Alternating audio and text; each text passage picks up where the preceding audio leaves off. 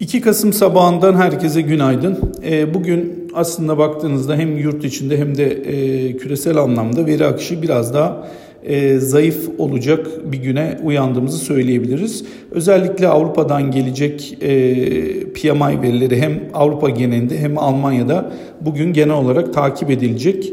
E, bunun dışında fiyatlamalara geldiğimizde özellikle kur tarafında son birkaç gündür yaşadığımız o 9.50-9.60 bandının bugün de e, çalışma ihtimali yüksek gözüküyor. Dolayısıyla 9.55 ile güne başlıyoruz ama gün içerisinde 9.50-9.60 arasında bir fiyatlama beklentimiz var.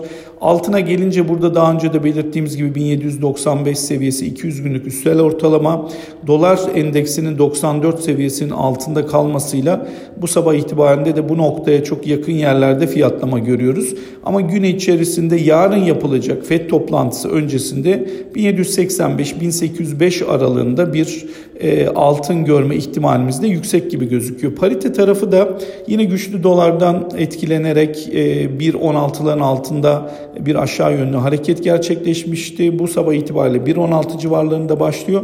Burada da Avrupa'dan gelecek PMI verileriyle birlikte kısa süreli hareketlenmeler olabilir ama genel olarak 1.15.80, 1.16.20 veya 1.16.35, 1.15.70 aralığında bir parite görme ihtimalimiz dar ve geniş bantlarda olabilir diye düşünüyoruz. Borsa İstanbul'a gelince yurt dışı piyasalar bir nebze olsun negatif, yatay negatif başlangıç yaptı ama çok e, majör bir değişim e, borsalarda şu an için gözükmüyor. Dolayısıyla 1535 destek veya direnç bölgesi olarak takip edilmeye devam edilecek. Bu seviye altında 1520-1510 destek bölgeleri, yukarıda ise hala ana direnç bölgelerimiz 1550 ile 1585'i takip etmeye devam edeceğiz. Herkese bol kazançlı, huzurlu bir gün diliyorum.